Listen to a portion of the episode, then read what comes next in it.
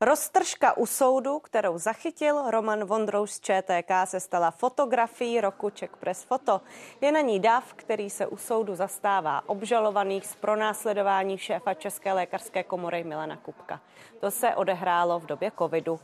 Výsledky vyhlásili organizátoři dnes večer v Národním muzeu. Od zítřka bude zároveň v jeho nové budově otevřená výstava vítězných snímků ve všech kategoriích. No a Roman Vondrouš je teď se mnou ve studiu, za námi ta vítězná fotografie. Gratuluju vám, hezký večer. Děkuji za gratulaci a dobrý večer vám i divákům.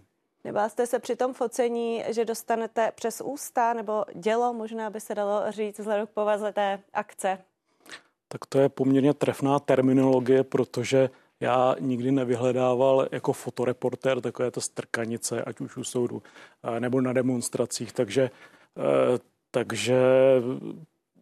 je to pravda, že jsem jisté obavy měl, nicméně v tom okamžiku je to takový, se vyplájí ten adrenalin, že jste v tom varu fotografů to, co se právě děje. Takže musím pro agenturu ČTK vyfotografovat to, co vyfotografovat musím, nebo to, co ta scéna nabídne, jako v tomto případě nabídla.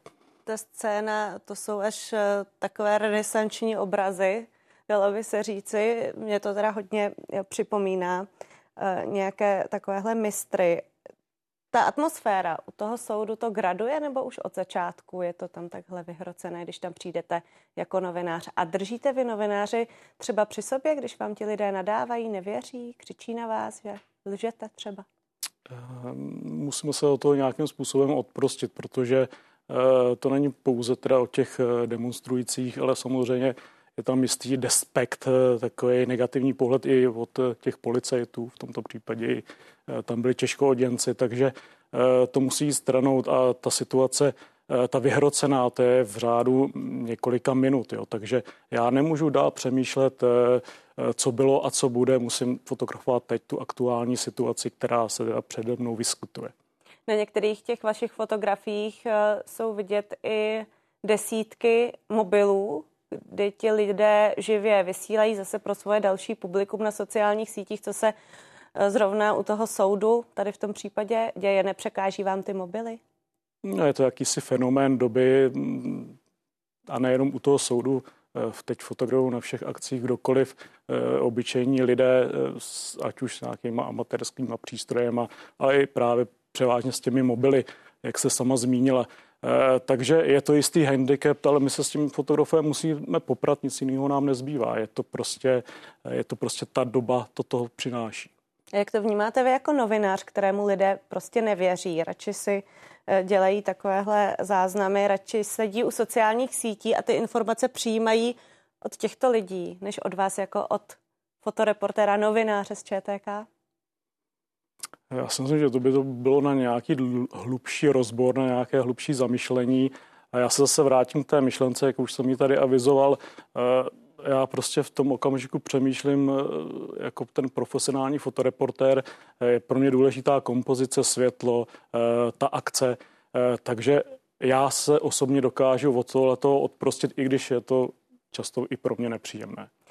Vy hodně fotografujete i sport, ostatně i v této kategorii jste dnes uspěl, i k tomu vám gratuluji. Jak to jde dohromady s prací reportážního fotografa ČTK, focení dostihů nebo olympiád nebo olympijských her? Já si myslím, že to je pro mě jako jednoznačná výhoda, ta práce pro Českou tiskovou kancelář, už z toho hlediska, že se dostanu na takové té různorodé akce a že vlastně z každé akce musím přinést to nejlepší, takže ať fotím právě ten sport nebo politiku, musíme znát jména sportovců, musíme znát politiky, jejich příslušnost k jednotlivým politickým stranám, takže jako ten širokospektrální přehled je důležitý a myslím, že přispívá té celkové orientaci.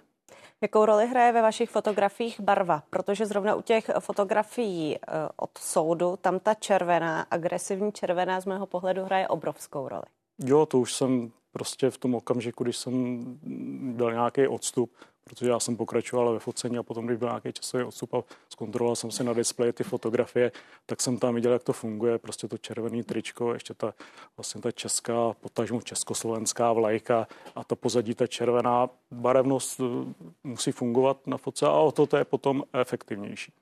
Vy jste měl před lety výstavu, která byla nazvaná Český člověk. Byli tam chataři, chalupáři, pankáči, lidé ze sídlišť, tak tohle, co teď je tady za námi, to je současný český člověk?